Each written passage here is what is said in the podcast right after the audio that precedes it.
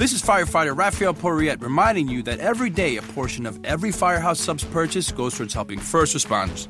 Try the new pastrami Reuben, loaded with hot pastrami, sweet and tangy slaw, and melted Swiss. For a limited time, get a medium pastrami Reuben for just $6.39. Firehouse Subs. Enjoy more subs, save more lives. Limited time offer at participating locations. Firehouse Subs will donate a minimum of $1 million in 2018 to the Firehouse Subs Public Safety Foundation by donating 0.13% of every purchase.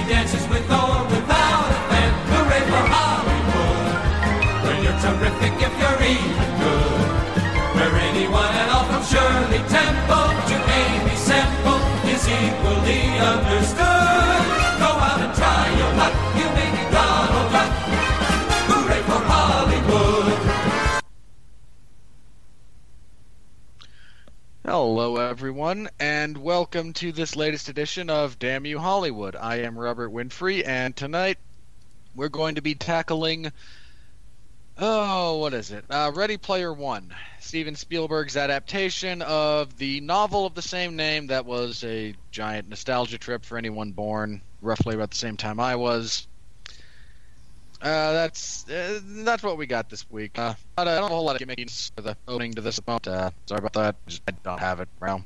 Sorry, didn't think it through about this one. But uh, fortunately for you all, I'm alone. I have with me my usual partner crime, and who is in his own right fed up all of this nonsense. He is especially mortified. Mark Radulich, how are you doing, Mark? Hello, sir. How are you? Uh, technical difficulties aside, and I am uh, very excited to be doing this review. I actually, I actually have things to say about this movie. If this wasn't the usual, ooh, shiny things and special effects, it's wonderful, 100%. This is not going to be that kind of review, Robert Winfree. I have critical things to say, believe it or not.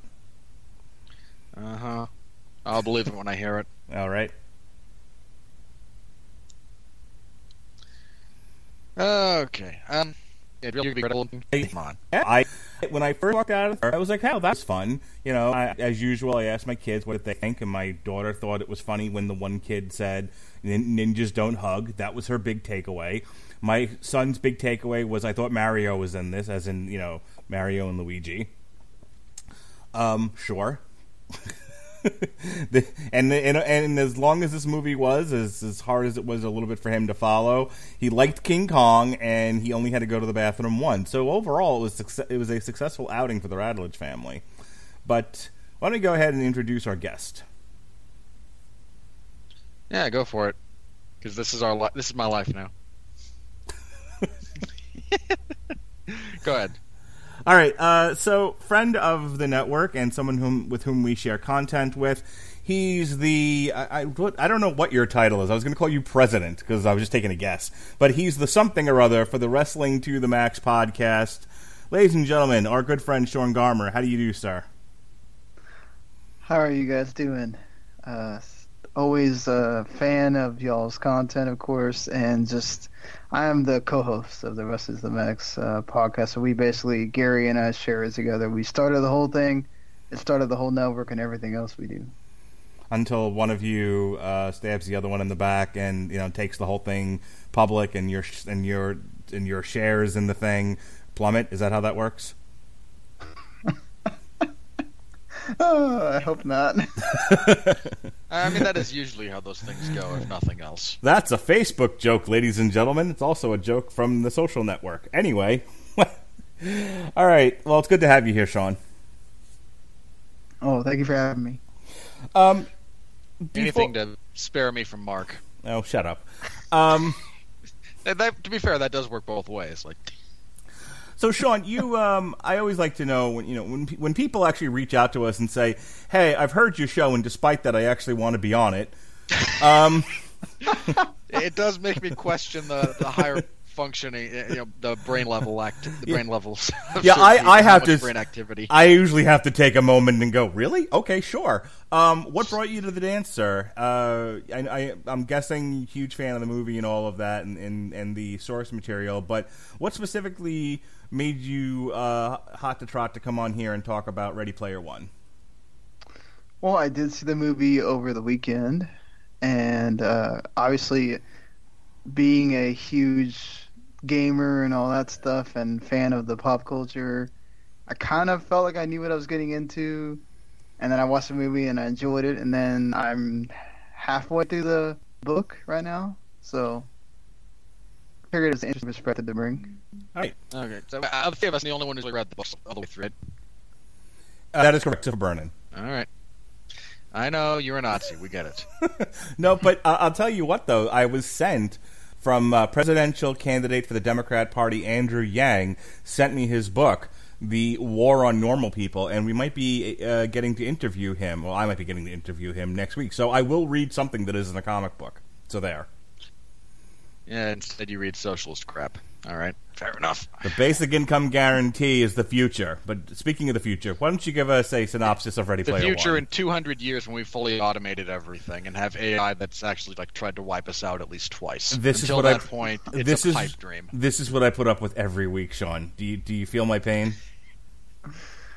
Uh, I feel your pain a little bit, yeah. Yeah, I know. Sorry, I am the lone sane person. It's okay. I've been known to have that effect on people. Um, all right, all right, Mr. Sane Person, why don't you do your synopsis? Uh, all right. Before jumping quite into that, Mark, I have to ask you something about this particular film being on the list for. Uh, uh, being on our review list this week, I, I can't formulate sentences today for Yeah, some you're really off your game. Do we need to stop and start again? Do you need to go get a stretch? No, no, I'm good. It's best to just work through it. Like Okay. if I started and restart, if I stopped and restarted, it just, I'd basically wind up here where I am. It's it's better to just kind of plow through this. Speaking of plowing through, what's your question?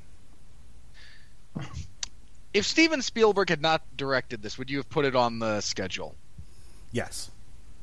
Really? Ready Player One.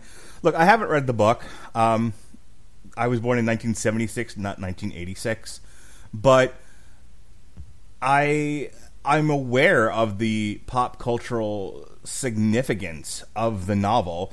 I'm aware of. I mean, Sean Garmer talked to me about this book a couple years ago and was like, "Oh, I can't wait for when they finally get the movie out." So, if this wasn't this this didn't make the uh, infamous Radulich Broadcasting Network schedule because it's a Steven Spielberg movie. I mean, the BFG was a Spielberg movie too, and we all know how that ended up.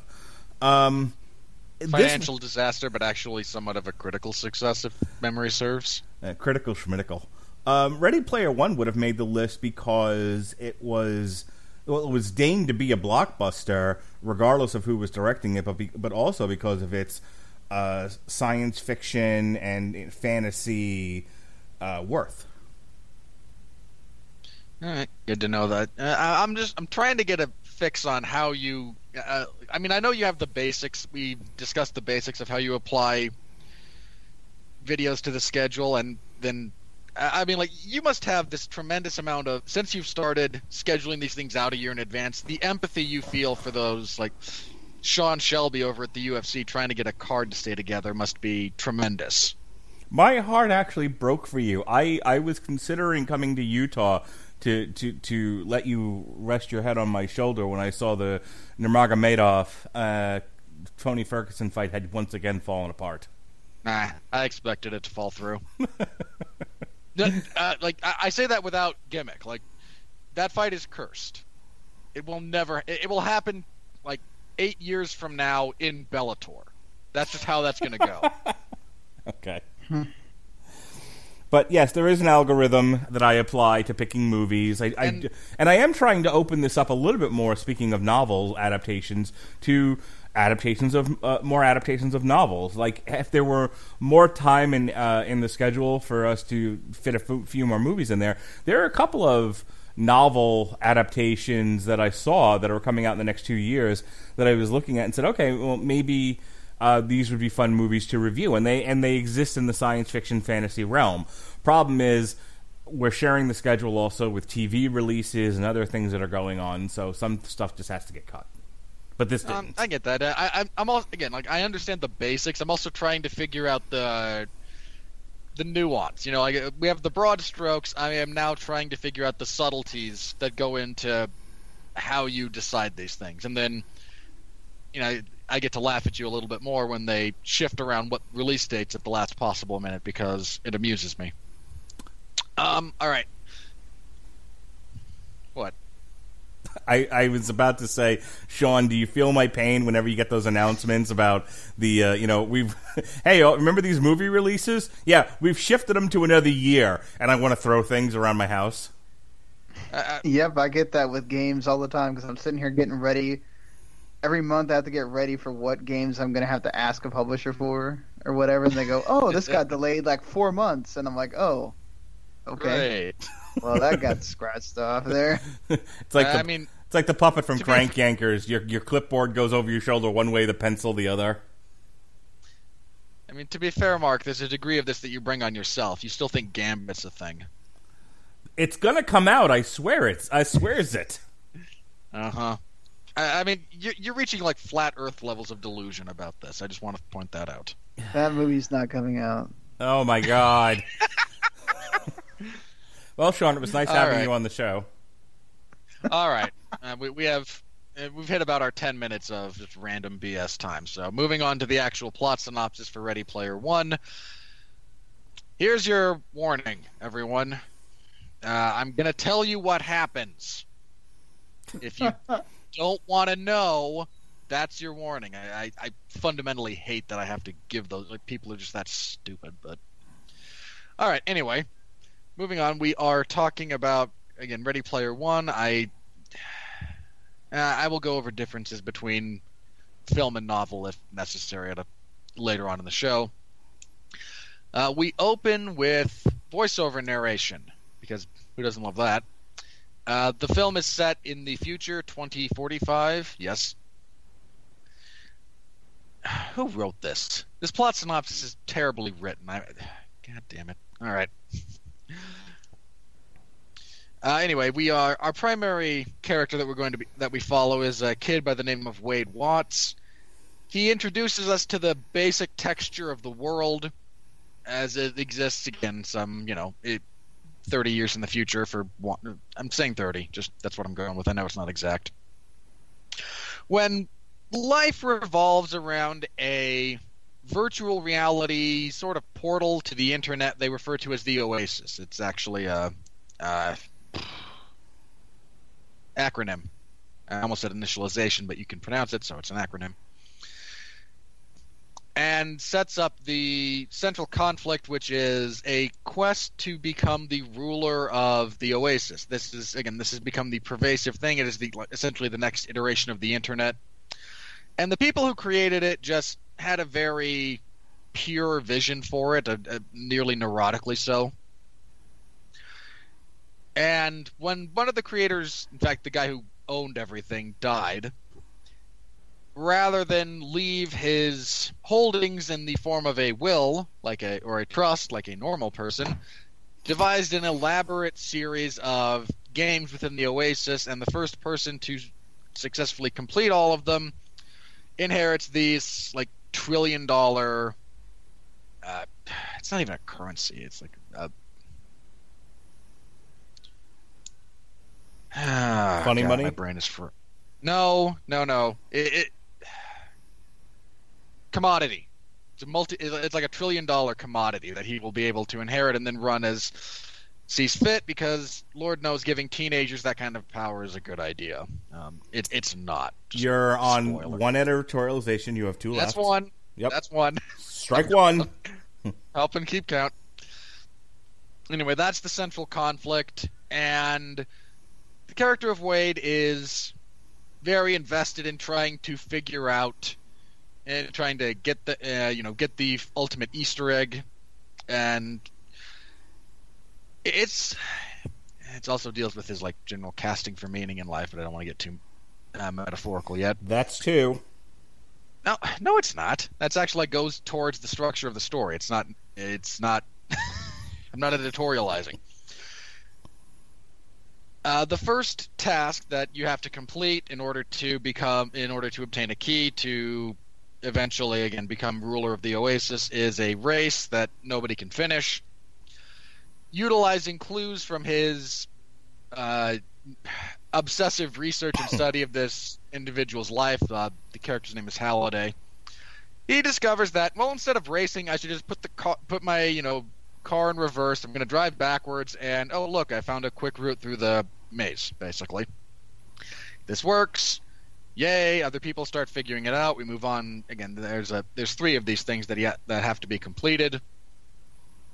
After successfully completing the first one, he encounters, well, sort of while he's completing it, he encounters um, another character by the name of Artemis, who's violently opposed to the evil corporate entity, um, IOI, which is employing like hundreds of people to do nothing but try and figure out where this egg, this Easter egg is, so they can find it, and then alter the model under which the Oasis operates. They're going to have different levels of membership. They're going to sell advertisement space over your field of vision. There's actually a great line that our evil corporatist speaks at one point that says, "We estimate we can cover 80% of uh, a user's vision before we induce a seizure."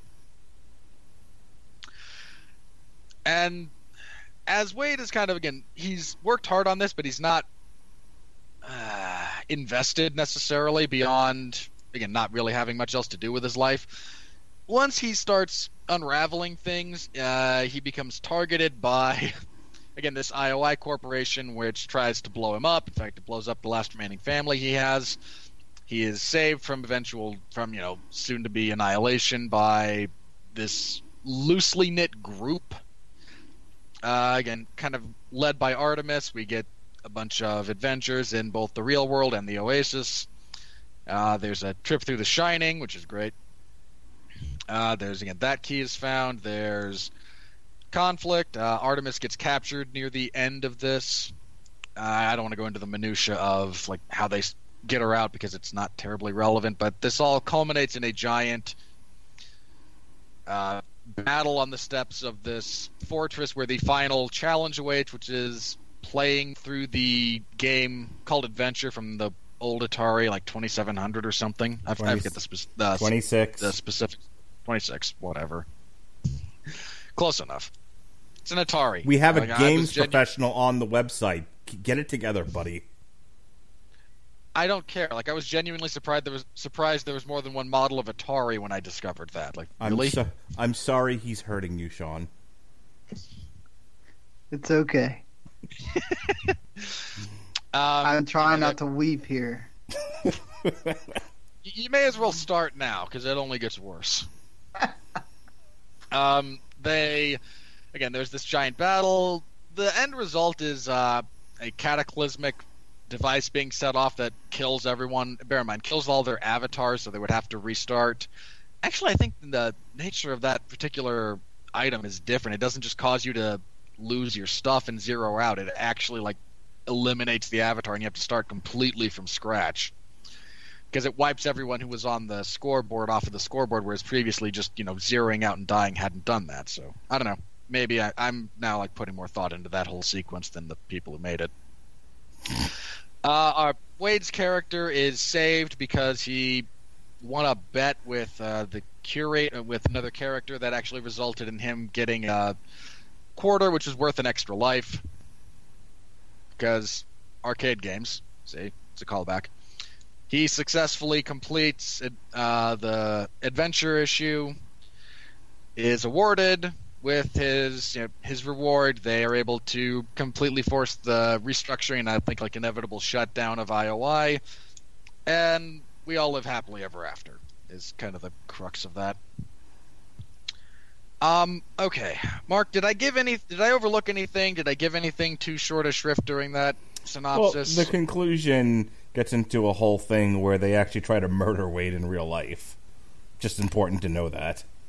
And this and this I mean, ends they already with tried the, to. I think. I mean, they already did try to murder him in real life. So the fact that that. Uh, um, the final sequence is not only it, again. It doesn't only take place in the Oasis. There's also the. Again, there's also like a mediocre car chase and. Uh, again, like giant douchebag. Thinking about you know going out going at Wade with a gun. Uh, it's it's a thing. It's a whole thing. It's I'll talk about that in a bit, but yeah, there there is that. So again, it is not only virtual. There is real world peril that is imposed on our intrepid band of heroes. all right, I'm good with that. All right, then where would you like to start with this? Where do you want to? All right.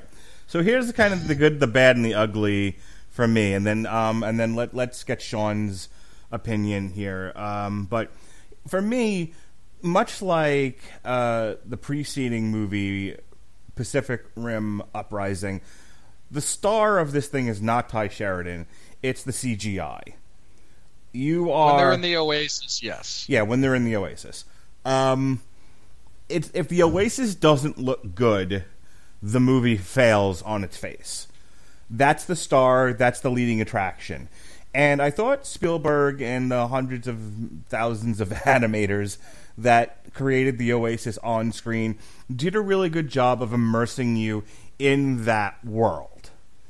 Um, and I was definitely, and, and I'll tell you, the first uh, race sequence, the very first one where they take you through the entire race right up to King Kong swatting the cars left and right, is Nobody gets by Kong. is phenomenal.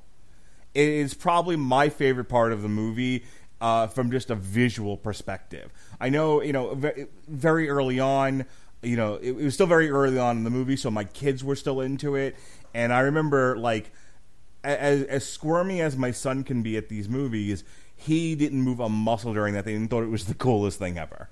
Um, it- they really did a great job of creating a vibrant action sequence in that scene. And there's some other really fun things they do throughout the movie. So I think the number one thing they had to get right, if nothing else, was the Oasis and how it looks and operated. And I think they succeeded there. Here's my major problem with the film. And I thought about this after I walked out. I said, you know, visually, I you know this was a I thought this was a great spectacle. But from a structural standpoint, from a movie, I thought there were some real I don't know if they're critical failures because I think you can still watch the movie and be entertained. But I never got a sense of the stakes in the world. I never got a sense of how that world operated. They kind of just glossed over it um, to the point where if you don't just accept the fact that this is what he does, this is what everybody does, and you know how he eats, goes to school, any of that, none of that's important. I know it's, it's covered in the book, but it's not covered very well in the film. I never see. Here's the thing: if you're going to tell me it's a dystopian future where they have to stack, um, where they where they have to stack uh, Trailers. trailers on top of one another for whatever the reasons are. First of all, I would love to know what those reasons are. But still, all they, all, It they population density. but uh, even still, oh, I mean, oh Well, no, hang on, a- let they me- do an extraordinarily poor job of actually explaining it. well, that's the thing. It's like he says, "Oh, people started to move to Columbus, Ohio, because of the Oasis." It's a virtual thing. You don't have to move anywhere. Um, and if there was a better, yeah, you re- get better connection speed. if they, but if that's the thing is they don't do a very really good job of explaining why in the movie people amass in that one area. Again, it's just it's Eh, just why do it's people just mass? I mean, over. to be fair, like why do people mass anywhere? Okay, so if we could keep with the film, um, so, like you're arguing with me just to argue. So A little bit.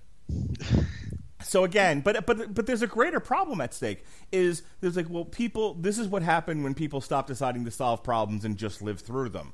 What problems? How you know? A couple of lines of dialogue and maybe a few flashes to how the world got to be the way that it was and how it currently functions that makes being in this virtual escape that much better. Because here's the thing I never got a sense of what kind of hell he was living in. Yeah, it's he's living on top of people. Have you been to the projects in New York City? People live on top of people. They've been doing it since the New Deal. This isn't new. So, you know, I, I he, he just nothing happens to him between the time that he gets out of his trailer and heads on over to the junk pile where his rig is. Uh, I just and, and I know you meet the real life characters later on in the movie, but again, there there needed to be some time spent in the grit of this world to really contrast why you would just si- uh, just assign yourself over to a virtual paradise. Um, you know, Black Mirror does a really good job of this sort of thing, but when they did it, you know, the person's choice was death. so know, really, you didn't need much more of an explanation. But you know, the, there are real world consequences to living in a virtual reality. I needed to see more of that in the movie, other than we like to play video games and we live on top of one another. Um, and you know, the the movie becomes about this Easter egg hunt and you get a sense of what it means to this kid that the Oasis be what it what it has been, but again, I didn't. And maybe this is just me. Maybe this isn't a structural thing of the film. This might just be my own sense of how things were. But I didn't get a strong sense of the real world stakes if the Oasis went away. I got personal stakes. He liked his video game. He liked his escape from his shitty life, as he's told us. Because I didn't quite see what was shitty about it, other than the one other than the one boyfriend. But still, I it, I never got a sense in the in the movie. I could infer things, but you know, eh. I never got a sense in the movie that if the that that if IOI got got a hold of the Oasis and fundamentally changed the way that it worked and how it affected the average person, what that does to the greater world. So that leaves you with this kid's own, uh, as I said before, this kid's own personal stake in what's going on. And if you're not entirely enraptured by the character, then his personal stakes don't resonate nearly as loudly as they should. And to tell you how much this character resonated with me, I thought the kid playing him was the kid who played Mr. Fantastic in Fan Four Stick. Like I had, Oh no, no, no! he is so much better than Miles Teller. I thought him. I Miles- thought Tye Teller Sheridan. is, is just a blight. I thought Tye Sheridan and Miles Teller were the same guy. okay, that's how like just you know. It's funny you you you said what his name was, and I just wanted to yell out Whitey McMilktoast. I I just eh. I believe that's what's on his birth certificate. Miles Teller is his stage name.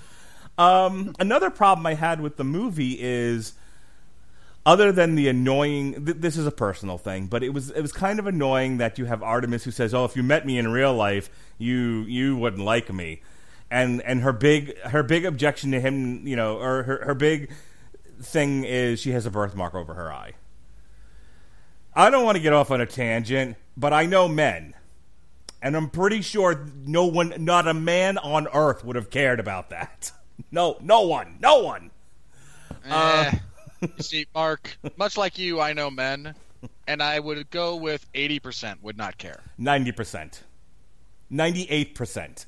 Sure, two, 2% of the model looking men out there who look for equal or better perfection, maybe, but that's only 2%. I might go Especially slightly the type of than men that. that would be watching this movie.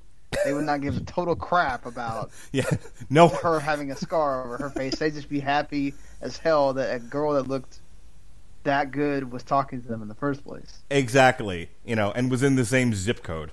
Um, yeah, that was, uh, if you're going to make that that big of a deal of it and that much of a point, there needed to be something else wrong with her. you know, I looked at that, and I'm like, oh come on, Hollywood, damn you, Hollywood. Well, hang on. To be fair, that's more how she. That, that's also meant to be more how she feels about herself. So when we look at it, it's like, no, this is clearly not a big deal. Like none of us care.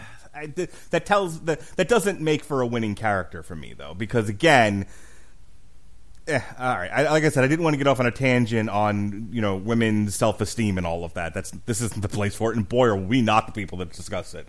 So moving on. I, I think that gets back into the world building thing, like you were talking about. Though, mm-hmm. is she does hint at the fact that she didn't have the greatest life, mm-hmm.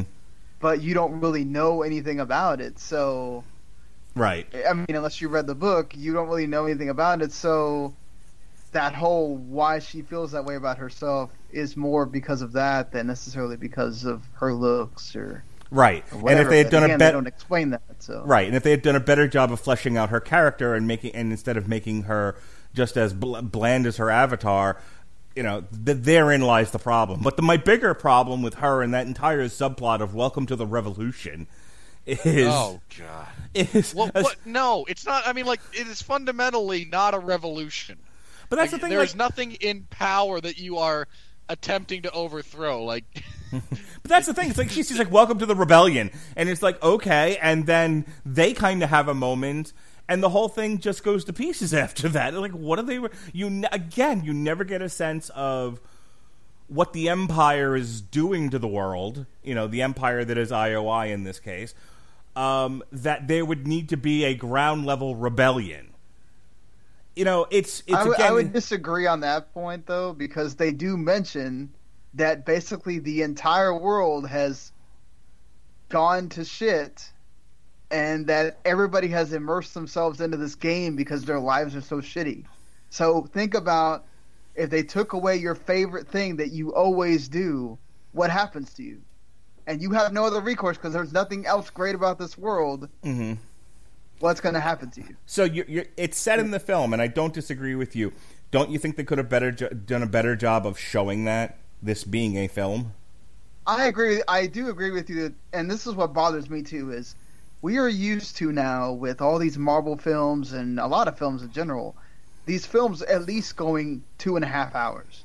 Like, would it have killed the movie to spend 25 more minutes using that time at the beginning to really explain, like the book does, which I know, understand a book has a lot more exposition it can give you and all that stuff, of explaining why the world is the way it is, why the stacks are the way they are, what's the I mean, big I deal settled, about. I would have settled for a brief like economics discussion.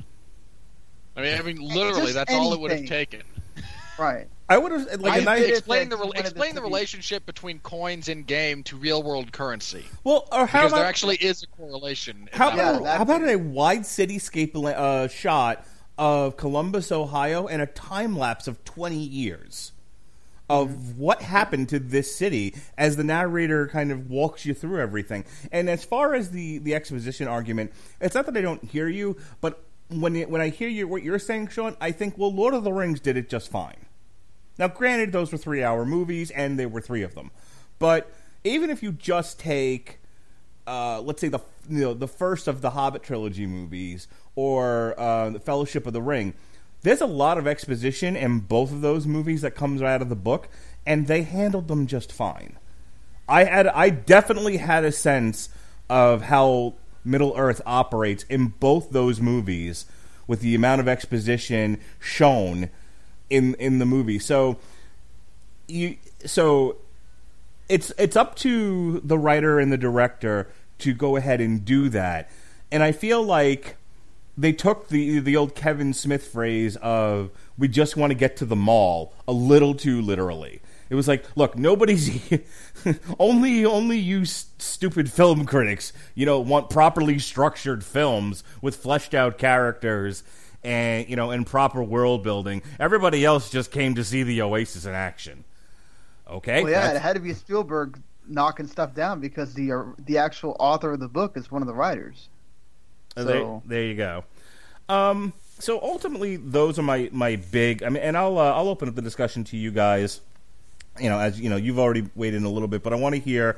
I want to kick the ball around a little bit. So we'll go to Sean next. But those are my major my major complaints and likes about the movie. Loved the loved the Oasis look. Thought there were a lot of structural problems with uh, with with a lot of the world building, and the characters were Blandy McBlandison. Sean, Yeah, uh, I definitely think that the Oasis is the star. It's no doubt that it's the star. It is what you're there to see. Uh, they obviously made it to where you're there to have an exciting time and not really think too much about what's going on. Otherwise, the the story plot is the same. Almost felt like a one of those like '90s kids movies. You've seen this a million times. It's not anything special. And Whether you get fair, into the character, go, go Uh, my brother has a, has a perspective on the book that I tend to agree with. In that Ernest Cline wanted to write about you know all these pop culture things, and then after assembling that, he just found the most bare bones actual plot vehicle to convey the narrative. Yeah, he did. Uh, because that's another thing is much like what the book does. This is a reference fest, and if you get all the references, you will love this movie. If you don't get any of the references, this movie will be as bland as toast to you.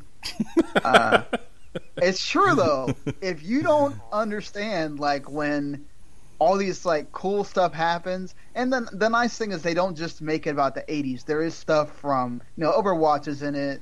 There's like you know Master Chief shows up at certain uh, in the in the at the battle at the end.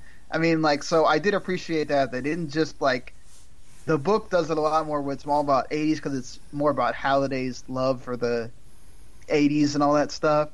But everything that they do in the movie involving the Oasis, the whole thing with the library and getting to see his thoughts and everything that he went through in his life, like that's actually pretty cool. Like I thought it was like, man, I wonder if I would have had a cool enough life where I could actually have my entire, you know, everything I ever did put into a whole library. Like how amazing that would be. Um, but you know, it's you. I almost felt like you have to just kind of take this movie for what it is and not sit there and think so much about oh god look at all these things it's not doing right or whatever because you can like over critique it to a point and you almost don't enjoy it yeah, this does definitely fall into the category. If you think too hard about this movie, you will you, you- will not enjoy it. All right, Winfree.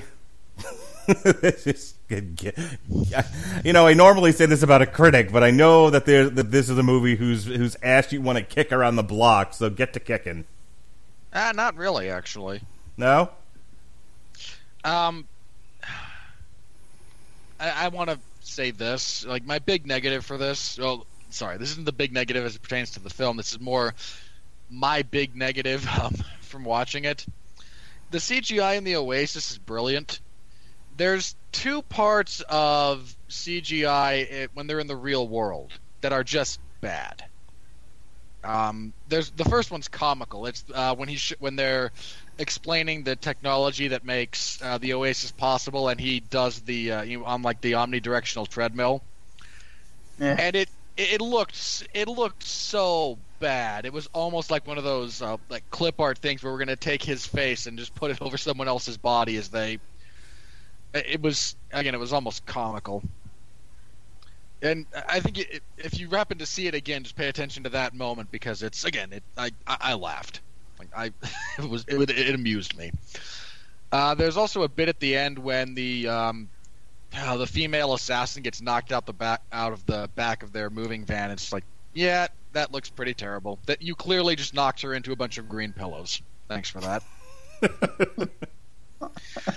um, again, like structurally, it's. I can only say kind of the same thing that we said about um, Pacific Rim last week. It's extraordinarily basic, and there's a lot of things that you kind of wish had been fleshed out, but that again, at that point it becomes an issue of editing and where time goes. There's things I would have done differently to be sure, but you know the basics of the you know standard heroic journey are still there. and I mean I've seen and Well, hang on. consequently I've seen what arc did he go on? That was that was one thing I wanted to mention.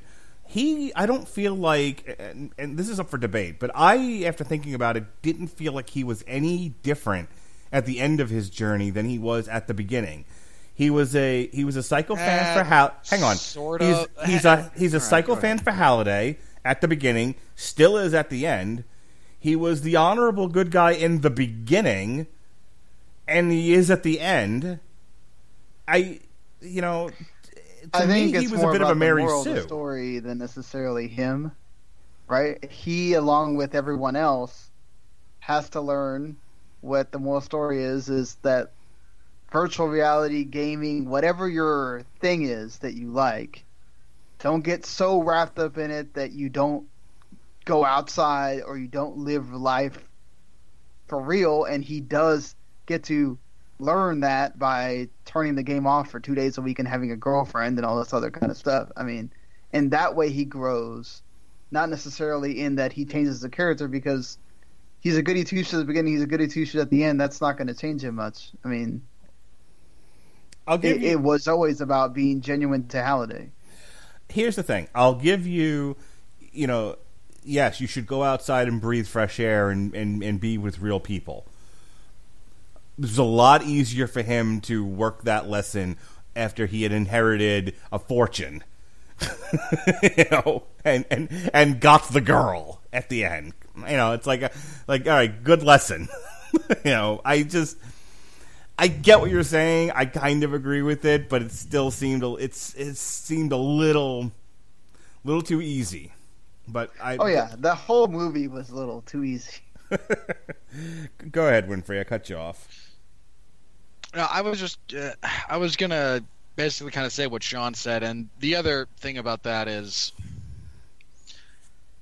There's not a lot of character development in the traditional sense of the word. The big, uh, like the big change that he undergoes is, and bear in mind if you want to call this an actual change, I, or if you'd rather argue it's degrees of the same thing, I'm perfectly. Uh, this is not a hill I'm going to die on per se but it goes from being for him a kind of I hate to say casual obsession because that's but I feel that's the appropriate because casual obsession is something of an oxymoron, but it conveys the appropriate uh, feeling for him going from being someone who is sure he wants to you know win he's obsessed with Halliday but he has no greater context for what he's doing.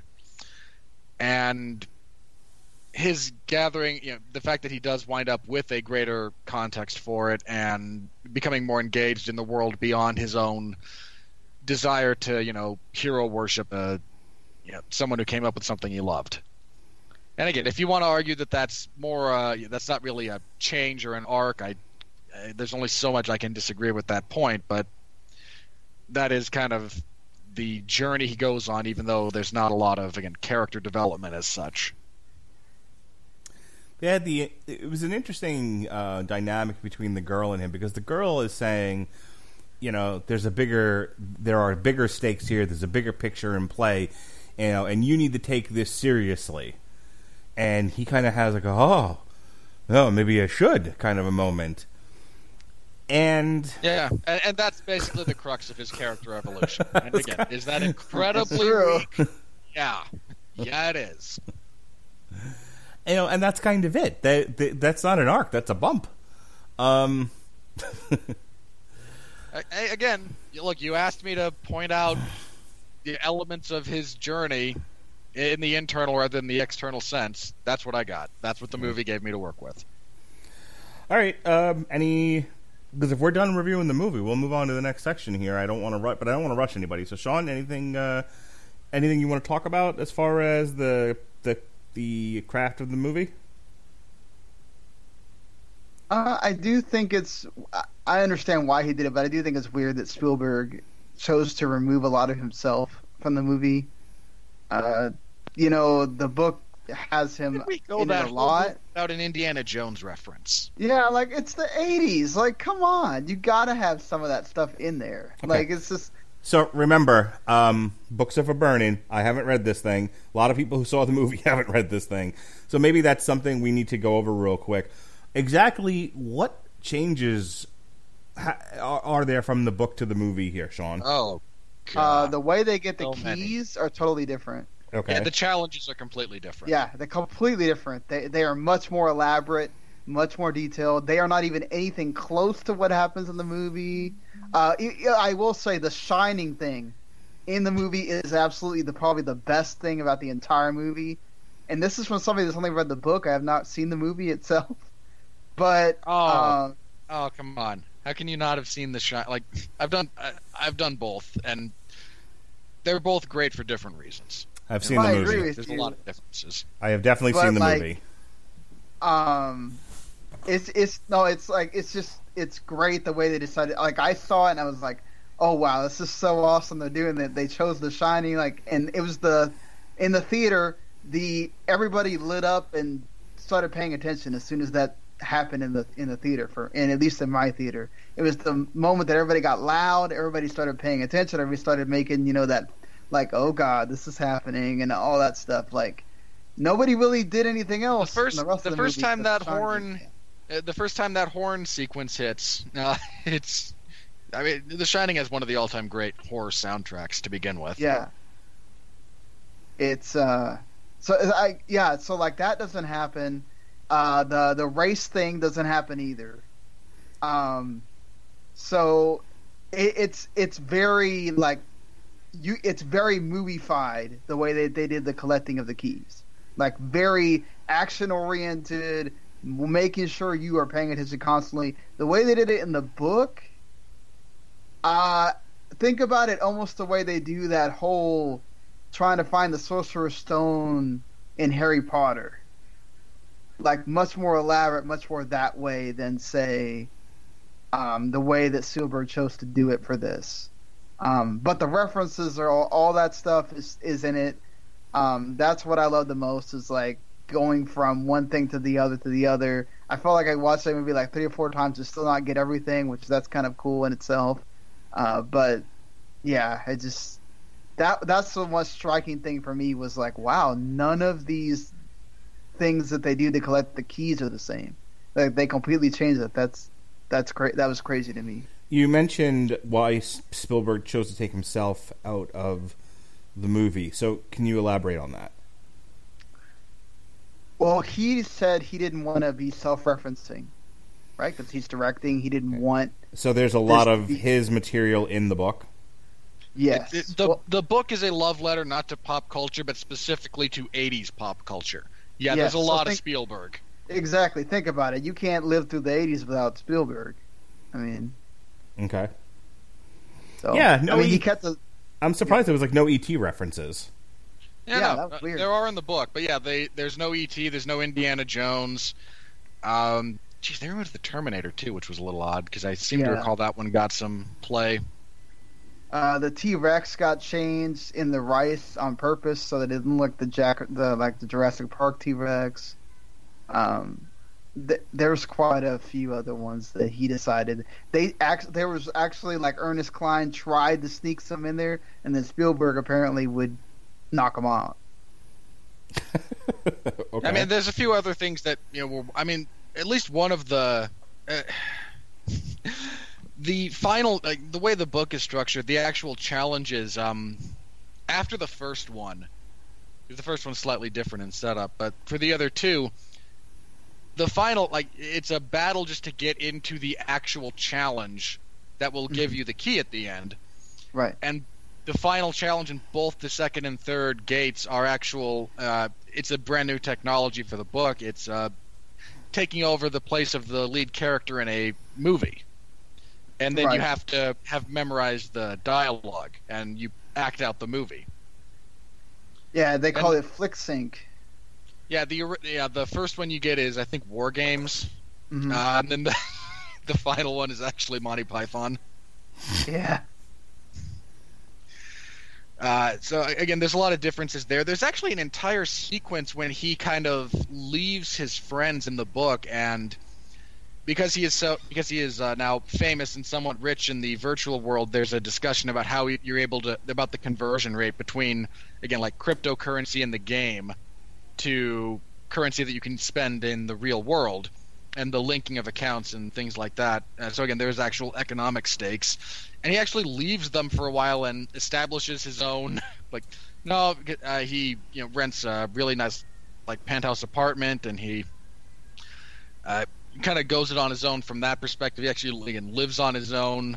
Uh, which is kind of an elaborate ploy to set up his sabotage from inside IOI. But they gave that they essentially gave that bit to Artemis for the sake of the movie. Hmm. Uh, it, it, there's there's some non-trivial differences. Um, again, for better or worse, I generally leave that up to interpretation. But one last thing I want to say about it, and then if you guys have nothing else, I'm gonna move on. I think my I think other than the actual like race, my my other favorite aspect of the movie was the nods to gaming culture, good, bad, or indifferent. Like my favorite character in the movie is i-R0k. Just that name, the, that that's everything about that character. Is like you know, like like whoa, whoa, whoa, whoa! Don't throw that bomb. I've got ten years worth of shit in me. Um, Yeah. you know, just that guy who just does nothing but game, and he makes himself look like a total badass. You know, I would have, I would have loved to have just like a cutaway like, to have we seen. needed, the, a, we needed a shot of him in real life. Like, oh Yeah. my neck! I got this repetitive stretch. Yeah. yeah, it needed, it needed to neck. be I the. gotta, Ca- I gotta see a chiropractor. it needed to be the character from South Park from the World of Warcraft episode. That's what I It wanted. didn't, ha- it didn't have to be that bad, but I mean, like the actual actor, I think, who they had do his voice would have been fine. yeah, just yeah, you, you needed to. Yeah, you they had T.J. Miller do it, who is Yeah. right. Uh, he's a goofy looking guy, and again, he doesn't have to be fat and like pimply. He's just goofy looking enough that that juxtaposed with you know the way i-R0k look, the way his avatar looks, would be enough. You know, maybe his shot of like his mom in the background doing laundry. You know, just- it would have been actually would have been really Which, been. is- which again is like utterly, a, which is not actually how that would have played out because given the again the economics of that of you know the game versus real life, he actually would be just set for life financially after Um, everything that he's done. a a a, uh, a nod to the YouTube culture. You know, he uh, his character is killed. He's lost all of his stuff, and he gets up. and He's just you you know you, you cut to him, and he he gets up quietly, starts to walk away from his computer, and begins immediately trashing everything around him. You know, something like. Yeah. Something along those lines, but yeah, there was just enough of that nonsense going on in, uh, you know, it, with his character and some of the other things you see in the Oasis that I, I and as somebody who who played Warcraft pretty feverishly for a few years until uh, until parenting pretty much took over my life, which I'm not complaining Well, you got the short end of that stick. Uh, I was I prefer my kids to World of Warcraft. It's true, I do. Um, Your wife's in the background. Well, Your even the like, thing behind you, with isn't the the key to the race is a gaming thing because going back, you know, like doing the whole hey, let me go backwards and see what happens. mhm, That's sort of something you do. So yeah, I I- appreciated that too. I heard a couple of reviewers said that that's like, that's like the first thing people do in a, in a video game race. Um, all right, Sean. Uh, any la- Not actually untrue. Yeah. all right, Sean. Uh, any last words on the craft of the movie? Uh, I do like that they at least changed the cast up a bit. I mean, uh, they they totally uh 2018 the cast, right? Like um Aech is not that character um in the book. He's just a white dude. So uh they changed him or changed him into a her and uh, so you know that that was I thought that was kind of actually totally okay. There was a lot of people complaining that, which is how it's sort of true, but I don't. I think you also kind of got to look at it. Look, it's an '80s pop culture sort of, you know, a, homage. So think of it as in they're also doing the movie this way. But a lot of people complain about the whole. Well, Artemis is a lot more independent and, you know, has her own thing in the book, and they sort of make it more of a like, oh well, it's totally about the guy in the movie. Ugh, we didn't 2018 this thing enough with you know feminism, whatever. but uh, I, you know, I didn't bother me. I just thought I'd mention that because we hadn't Uh, talked about it. Aw, the ode to yeah. nerd culture wasn't girly enough. It wasn't feminist enough. Really, that's Yeah. what we're gonna. Uh, well, I'm sure we'll get to that when we get to the Rotten Tomato reviews. I'll I'll make sure I find the ones that say this wasn't this isn't the Trumpiest movie of the year or the most me or the most Me Too or whatever it is we're doing these Oh, days. I I hate so much, so much. All right. With that said, let's talk about my favorite part of uh, Damn You Hollywood. Here come the money. Here comes the money. Here we go. Money talk. Here comes the money. Money, money,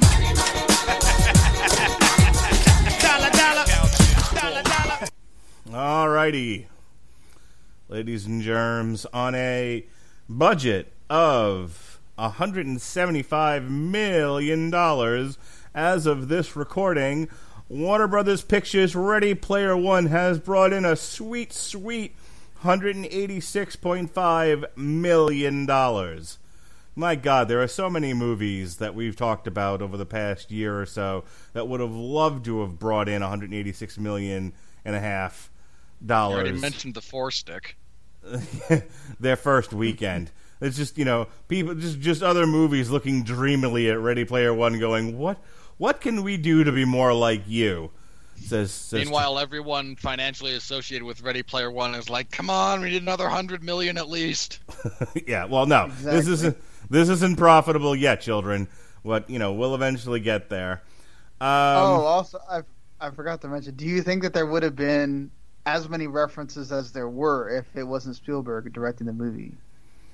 well, it depends. I mean, you know, now you're talking licensing.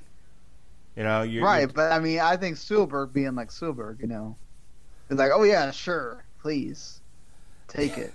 But like, if somebody else is doing it, I don't know, maybe not. Like if he was in a producer role and somebody else had chosen to direct, and it's like, hey, this is a love letter to to you, and to what you brought, you know, you brought to the culture, you know, and uh, uh, you know, if I kind of get where Spielberg might might have been coming from in the sense of, well, I don't want this to be about, I don't want my movie that I'm directing to be about me.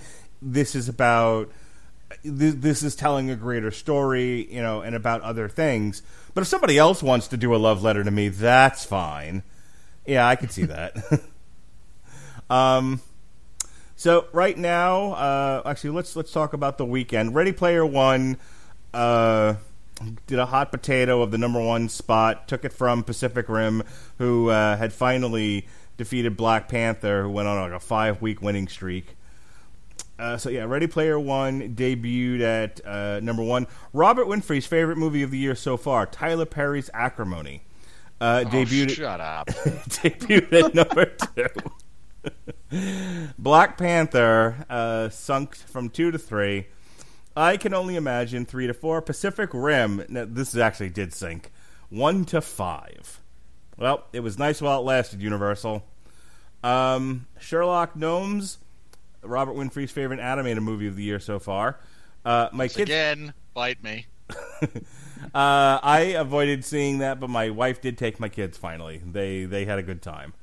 Uh, My brother had a friend who was forced to sit through it and said it was roughly akin to ingesting nuclear byproduct through his eyes.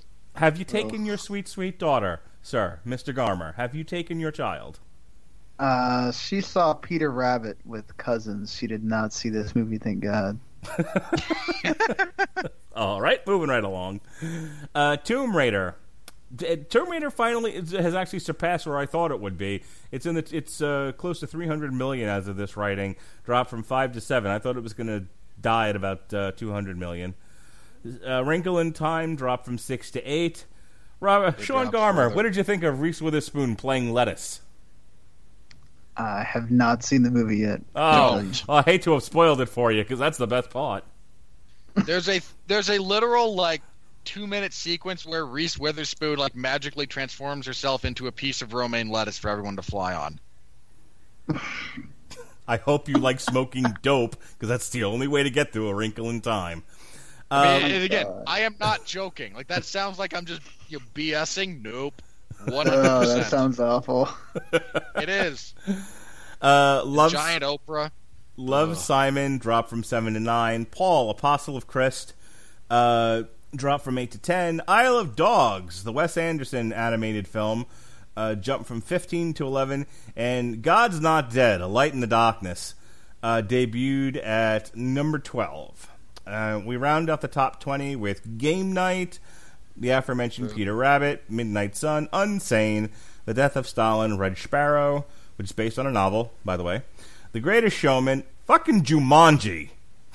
Jesus Christ. God bless.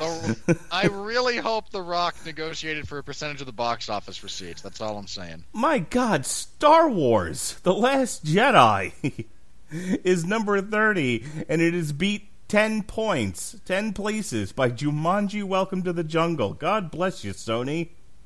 To be fair, Jumanji has more rewatch value than The Last Jedi, all things considered. I'm not going to argue with you there. All right, so that's how the weekend uh, played out. Uh, worldwide grosses.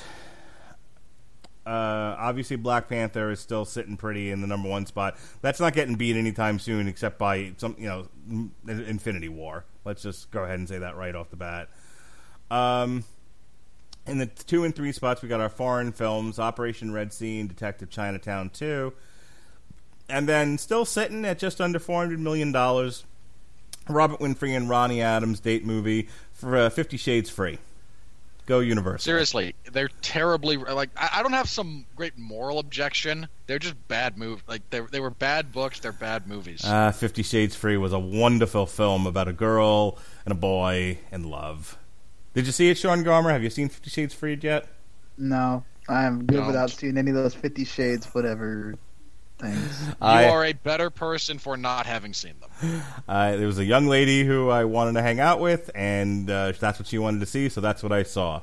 I, I extramarital activities aside, Yeah, um, I'm not gonna say no if some pretty lady wants to go see it. I'm just, I I'm not see- seeing it myself. no, no, exactly. So, so now, now you see where I was coming from, right, Sean? Yep. All right then. look, the most attractive woman in the world could offer to take me to see that movie. I would say no. Ugh, that's that's where you're wrong. Uh, the Maze Runner. No. the- I, whoa, whoa, whoa, whoa, whoa! Oh, what makes you think I'm wrong about that? In, Can- in all seriousness, can we not do this bit every week? Even though Are- I are you not- antagonize you every week. Uh, in all seriousness, like I would genuinely say no because there's no point in it. Uh, good, good for you. So Ronnie Allen said the same thing to me, um, and I shook my head then too. Tomb Raider. Uh, Hey, no, sorry. Ronnie's taking a moral stance. Mine is more like practical. Like I, I would be miserable watching a terrible movie. I would be in the company of someone who wanted to watch said terrible movie, making the entire thing an exercise in nothing but self-flagellation. And if that's what I want, there are better movies regarding that same subject material. The Maze Runner, The Death Cure, uh, sitting at number six with 284 million. Tomb Raider, as I said before, is somehow or other crossed the 200 million mark. Although they've decided death to the franchise, death to Tomb Raider. International receipts. Yeah. Uh, Paddington 2 from January is still sitting in the top 10, though it's about to leave the top 10 very, very shortly. Pacific Rim still climbing at number 9 with 232. Once again, go Universal. And rounding out the top 10 in the world is Peter Rabbit. Uh, just underneath that is our is the aforementioned movie Ready Player One and 186. My guess is that uh, see here's the problem with Ready Player One. You know, as we said last week, when, when you get to these March movies, and to a degree April, though April is now less crowded than it once was. It's not that these movies won't make money and people won't go see them. It's that they have a lot of stiff competition. They've loaded up springtime with blockbuster movies that used to be the the domain of the summertime uh, summertime and the the holidays. I mean, in all seriousness, if you wanted to make a if you want to make a lot of money with a big blockbuster at this point, you actually do release it in the summer because everyone else is going, everyone else is racing to see how fast they can get these things out. Well, look at So, Black Panther. Black Panther had no competition for a while. I mean, granted, it, you know that that movie was successful for an- February. a, a bunch of reasons, but yeah, Janu- There's a reason why January is known as "fuck you." It's January. It's because it's a dumping ground, you know, for movies. February used to not be much better. I mean, things did not really start to get rolling until used to not be until May, and then May started to bleed into April, and April bled into March, and now it's like basically your two dead months are January and September. Try going to the brought this up. Try but, going to the uh, movies in when- September. I dare you. I have, and I will in the future. I mean, Uh, you could just load the- up on movies you need to see and then watch them all in September. Also true. Uh, no, somebody brought this up actually about uh, Rampage. When they moved up the release date for Infinity War, if you had moved Rampage instead of keeping it where it was, where it's it's now like they moved Rampage commensurate to it, so it's still one week ahead of Infinity War. If they'd actually just released it the week after, I mean, you're still you maybe not going to win the box office, but the next like three weeks there's nothing. I was gonna say, yeah, May went from loaded to nothing. Yeah, like so it, it genuinely, I genuinely think you might have been better off just releasing Rampage the week after Infinity War. You're gonna take, you're not gonna ever win the box office, but you're now like everyone will have already seen Infinity War, and there's a lot of nothing behind it. Yeah. So- May, May has become as dead as January with the you know I mean it started with Deadpool because because initially May was Infinity War Ah, and Deadpool Solo sucks. and nothing in between. Then they moved like Slender Man out and they moved Deadpool in and then they moved Infinity War out. It was like what the hell are we doing here? But uh, yeah, getting back to Ready Player One, Ready Player One, you know, this week is the the two big movies are Chappaquiddick, which nobody going to see Ready Player One seeing Chappaquiddick, so there's no no problem there. Uh, no, no overlap, no, overlap at all. zero overlap. Um, and then you have John Cena's Blockers movie, which apparently is getting rave reviews. There's some Sure, overlap look, there. It's a uh, Mark. It's a raunchy R-rated comedy written by some hyperliberal feminist. Of course, it's going to be well reviewed. I mean, really, if you wanted to see better reviews for the Ghostbusters movie, you make it an R-rated comedy and you just throw the kids out. And then critically, it's uh, a smashing success, even though financially it does about as poor. Ghostbusters was a fine piece of cinema. It was absolutely not. And we've already had that argument. Every You already week, lost it. every week it's the same thing. Um, aren't you having a great time, Sean? Uh, hey, I'm I'm laughing, so it's fine. Uh, yeah, so Ready Player One uh, next week has you know will probably be the number one uh, movie in the world again. Uh, but then after that, it's Comes out Ram. next week. Huh? Something comes out next week. No, this this Friday is block is just blockers and Chappaquiddick of, of, of note. Um, the weekend after that is Rampage. That's the thirteenth, and that's going to be the end of that. Um, nothing on the twentieth, and then the twenty seventh is in, is the Avengers, which is pretty much going to eat the summer. You know, maybe maybe it gets some stiff competition from Jurassic Park when that comes out, but I don't know. I I, I, I think Jurassic the Jurassic World uh, the the fact that Jurassic World made over a billion dollars was because it was dealing with the same thing kind of Star Wars was dealing with. You went away for a very long time and people have fond memories of you and then you came back and all those people came back and they brought their children. And isn't this wonderful? What a what a, you know, remembrance of a thing we once loved. And that was probably just enough considering Jurassic World was a silly movie. And then they were like, "No, no, no, no! this made a billion uh, dollars. We need to make another one." lo- I mean, it got brought up before. Everyone loves the cover band. Well, what I'm getting that's to all. is That's all the Force Awakens, and that's all um, when you Jurassic World were. when you look at uh, what's you know what possible movies are going to unseat the the the the megalith that's going to be the Infinity War movie. You know, it's not going to be Solo. Not that it matters. It's the same stupid studio. Um, it's not going to be Deadpool, which isn't testing well. Um, No, I mean, like, it's, it's going to that do really okay. surprised me. Like I, because I have no interest in Deadpool. I had no interest in the first Deadpool. I was the lone man on the hill going, "This really isn't all that good. Here's why." And everyone was like, "Shut up! It's hilarious." yes, uh, I remember that it- fight. Yes, I was still right. Mm, sure you are. Um, but no, like so I saw the I finally got to have the experience of watching the Deadpool 2 trailer with people who are who were more interested in the first one because I mean again like I didn't like the first one I know I'm not going to like the second fair play like that's cool but a lot of people I know who like no I really did like the first one they've seen this the like the trailers for the second one and kind of went yeah Yeah, Really? eh, well, that's the thing. I've, I've seen some videos. It's not, you know, the test screenings did not go well. Uh, so I don't know. Um, the, what I've heard about, look, I'm going to go see it. I probably will. la- Uh, I probably will enjoy it, but I don't think I'm going to enjoy it as much as the first one. In any case, we're talking money here, and no, Deadpool two is not going to do as well as Infinity War. It's just not. Then you have Ocean's Eight, not going to even come close. Uh, you have The Incredibles, Does it matter? Maybe. It's the same goddamn studio. the the mouse. the Yes, it's aforementioned. still the mouse. Oh, Incredibles 2 might. Might do. Again, People there's an outside waiting so chance that it might that. unseat it, but it marks like harping on the fact that no one beats Disney. no, no. This offends him in Except Disney itself. way. Right.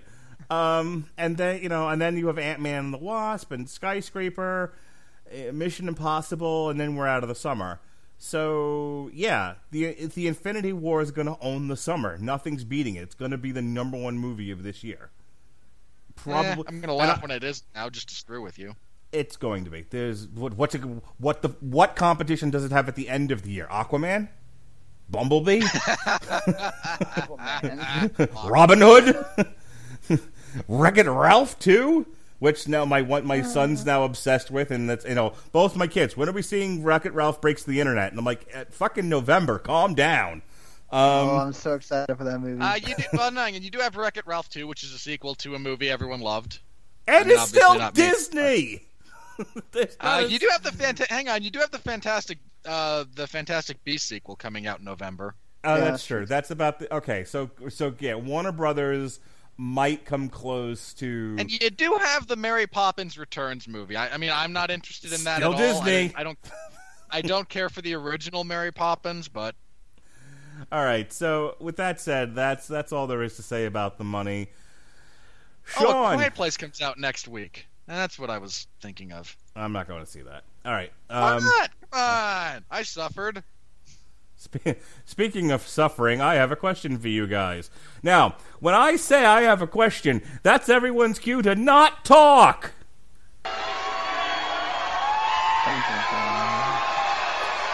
Are you ready? No! I said, are you ready? No, God! No, God, please, no! No! No! No! Sean, I got to ask. You've been on Spreaker for what seems like 20 years now. How do you h- how do you all deal with only one person can hear the shenanigan sound effects, or do you guys not do shenanigan sound effects? we do sometimes, but we kind of already know what they're going to be beforehand. Okay. So So you don't have problems where the where, where, people have this wonderful, God bless them, tendency to talk over the sound effect because they can't hear it. no, because we let everybody know that we're going to some kind of break or whatever. it's very telegraphed. Yes. okay. That so that's the thing because I go hey because it used to be hey Robert I have a question are you ready and then you would hear Michael Scott yelling no and then I added the DX thing of Triple H saying are you ready so now I don't even ask him I I don't even say you know are you ready Robert I let Triple H do it but then that leaves me with only one prompt which is I have a question, and I can't tell you now how many times I've heard I've heard somebody go, "What? What's your question?" I don't. I don't. Meanwhile, there's a sound effect playing. This happens every week. Hey, I didn't. I didn't go over it this time. That was him. It's becoming it's becoming a running gag. Well, it's a running. it's good to have a running gag, though. It's true. All right, Sean, you you know what And- comes next, right? This is the part where we read the uh, Rotten Tomato reviews, typically the rotten ones, and we tell the critics that they're terrible at their job. Are you ready to do this? Because you you seem like a Oh, they're guy so who's bad. you seem like a guy who's not really into pissing in other people's cornflakes. Are- Can you handle this? This is this is ten minutes of hate here. You, do you do you have what it takes, sir? I will tr- definitely try. Okay. Uh, Daniel Solzman of Solzy at the Movies. Ready Player One. Let One me is tell you about that awful. What's that name, by the way? Ready Player One is visually pleasing, but at the end of the day, it's just another film heavy on Easter eggs and short on character development. I mean, that's a legitimate criticism if the some if you're not trying to do it. Like this movie is deliberately nothing but Easter eggs and kind of stock character progression. You can if you want to complain about, you know, uh whatever we saw last week that I don't really remember or care Pacific about. Rim. Okay, if you want to complain that Pacific Rim is a bunch of like references and stock characters, okay, that's a fair criticism. Complaining about a adapt an adaptation of a material that is deliberately nothing but Easter eggs, having you know eighty percent Easter eggs, just seems asinine to me. So, I want to kick this off right here because it's been said that, this is probably the best Steven Spielberg film in 10 years. Except for this guy, he disagrees. Chris Evangelista of Slash Film. It's official. Ready Player One is Steven Spielberg's worst film. Oh, for the love of! Oh God, really? Uh, I got to get a list. I need the list. I'm getting the I list. Need a list. I need Spielberg's filmography. Okay, here we go. Really? is- Oh, Okay, I, I might even forgive this guy for forgetting that 1941 exists. because, to be fair, most of us do. I mean, oh god, he color purple. Didn't, Okay, he direct, I- didn't he direct the last uh, Indiana Jones film, which was universally Yes, banned? really, that he was directed aw- Kingdom of the awful. Crystal And- Skull. Uh, yeah, and looked terrible too. Like I remember the ants. The ants were like the, the- I've seen better video game graphics. All right, in the last ten years, okay, so if we go to two, so what, 2008? uh, sure. Okay, well, let's start at eight. I mean, in 2008, he directed Indiana Jones and the Kingdom of the Crystal Skull. Well, you right. know what? He failed there. All right, so he direct also been the Adventures of Tintin, War, Warhorse, Horse. Lincoln. I mean, Lincoln. was- Lincoln was pretty good. Bridge of Spies was mediocre. I haven't actually. uh, It's been too long since I've seen the BFG. No, okay. He directed The Post, which I think is. Yeah, that's that's a tough one. I might argue that it's worse than this, but it's a at- at a minimum it's kind of. But again, like you're just willfully ignoring Huh. a lot of stuff here. The War of the Worlds from 05. He's executive producing the Bumblebee movie. Oh boy. He, he's producing all. He has produced all the Transformers movies. Um, so going prior to that, uh, let's see: Munich, War of the Worlds, The Terminal, Catch Me If You Can, Minority Report, AI. Well, Oh god, AI. Ah, Okay, The Lost World sucked. yes. Eh, sucked is a bit strong, but I would not say it's worse. I would not say this was appreciably worse than it. Uh, let's see: Temple Yeah, I mean, of there's at Temple least of Doom, four to five movies. No, no, no. Like again, there's at least four to five movies that he's made, and you know, God bless Spielberg, that are worse than this. Yeah. This is someone just talking out of his ass. posterior for the sake of doing so. All right. Um, let's see here. Uh, Eric Henriksen of The Strangers, Seattle, Washington. It's nostalgia for the sake of nostalgia, and by the time its end credits roll, one wonders if there was anything worth being nostalgic about in the first place. Get him, Really? Sean. Get him, Hey, Sean. really? What? like, I'm guessing you didn't again look at the source, the source material and know that that entire book and the entire thing is about nostalgia. I mean, come on. like, give me a break. If you're not nostalgic about all the references in this damn movie, why are you watching it? Vivian Kane of the Mary Sue. The movie is wall to wall pop culture references, and while that's exhausting and tedious, it's also inevitable that you'll manage to push your own specific nos- nostalgia buttons. Oh, this person did not want to go see this movie at all and is mad they had to review Clearly. it. I mean, congratulations, you're you're becoming Leonard Maltin. Um, I don't know how you should feel about that, but no, yeah, okay, it's nonstop pop culture references by design. Like aga- again, is that Again. something of a failing in the? It's a weakness, not a failing. It's a weakness of the source material, sure, but how do you how do you make the leap from you know something that is you know weak like that again has this built-in weakness, but is perfectly content to let it exist. I mean, you may as well criticize the dialogue from like the artist, which is somewhat amusing because it's you know a silent film. Chaos. I mean, co- honestly, when I went to go watch this movie, I did not expect that there was going to be that many. I thought there'd be some here and there or whatever, but the fact that they were able to keep that up throughout the movie, I think that's a accomplishment in of itself, really. Um, K. Austin Collins of The Ringer.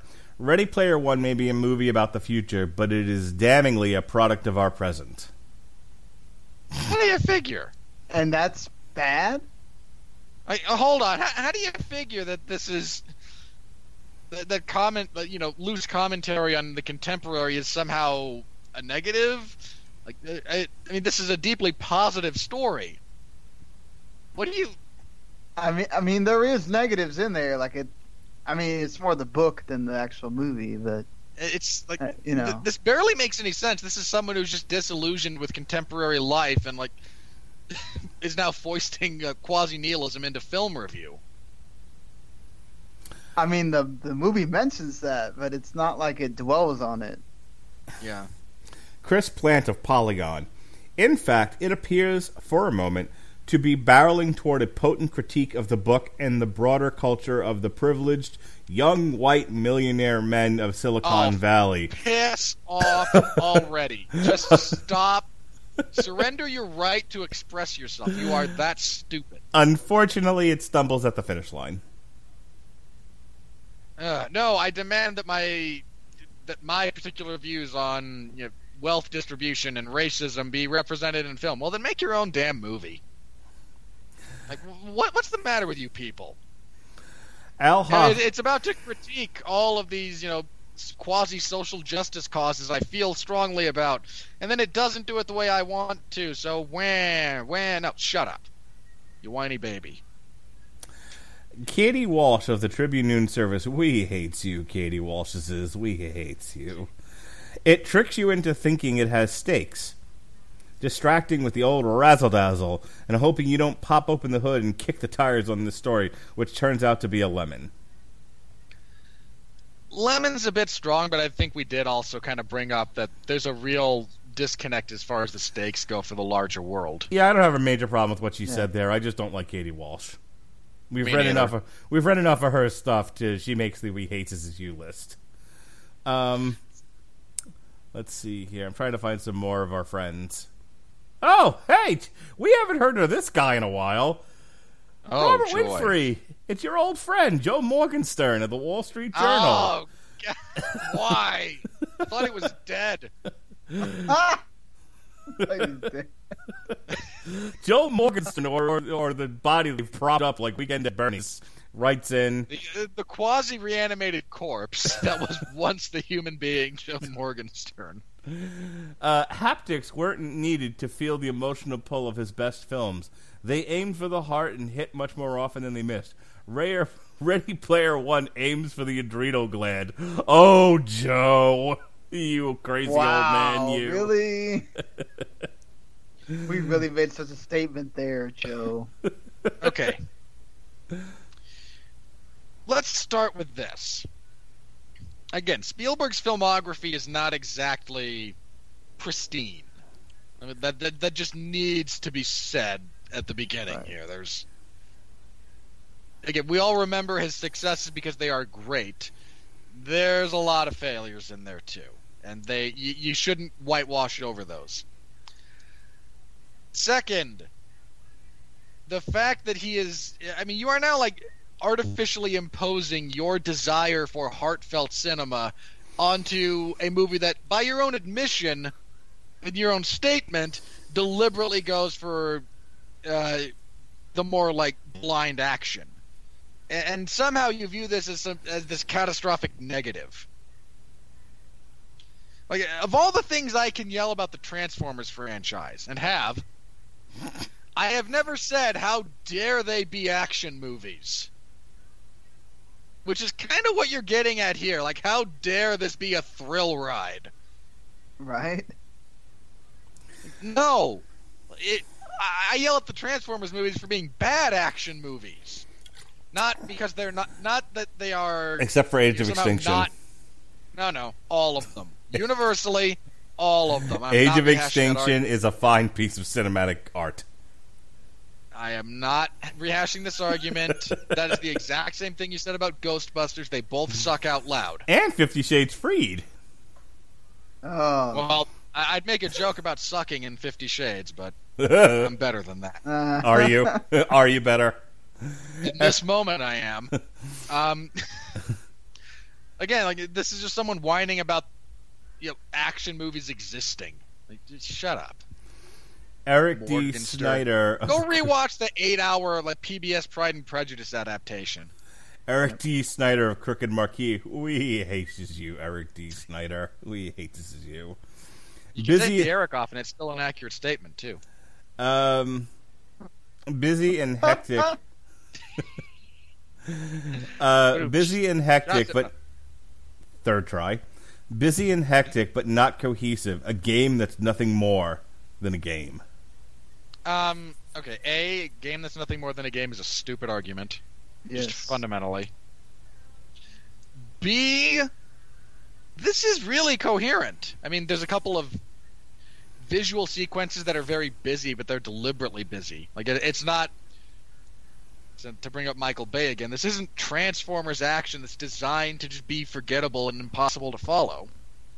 There's parts that exist as they did because we're designed to elicit chaos, but as a again, as a deliberate function of those moments of story, this is a very coherent story. Yeah, I'm you kinda go surprised lost that- I'm kind of surprised that you couldn't follow that. I mean, if you nap, if you doze off, then maybe you don't want to admit that you actually fell asleep during fashion, so you're now calling a movie incoherent. Uh, this might be the Get 'em Winfree one of the night. It's from our good friend MaryAnn Johanson of Flick Filosopher. Ugh. A nightmare of nothingness, of empty, Oh. soulless wankery that serves only to reassure male dorks that their pop culture obsessions make them special and will make cute girls like them. Well, guys, I'm going to walk away for a moment. Have at it. Wow. Okay. I, I almost don't want to start off with actually like talking about what she said when it's so much easier to launch personal attacks, but I'm not going to. I'm going to try and take the high road here. You actually tried typing out the word wankery. I mean, I can't actually think of a greater criticism of your ability to formulate coherent thought than that. You decided that was a good word and phrase to use. Second, I'm going to assume your political bent based on what you've said for a culture inside that is so anti-bullying on its surface. You seem not to have a problem with continuing to heap scorn on you know the socially awkward and the nerds and those who again are obsessed with pop culture. I mean, I can't imagine why if you actually believed in anti-bullying, but you don't. You believe in self-aggrandizing. You freaking hypocrite. And I really do kind of fail to see like oh this movie serves to you know reinforce and to, it serves to make the the downtrodden in this particular sense feel good about themselves. And yet you're the same type of person who would probably gleefully cheer on ghostbusters simply because it's cast entirely with women.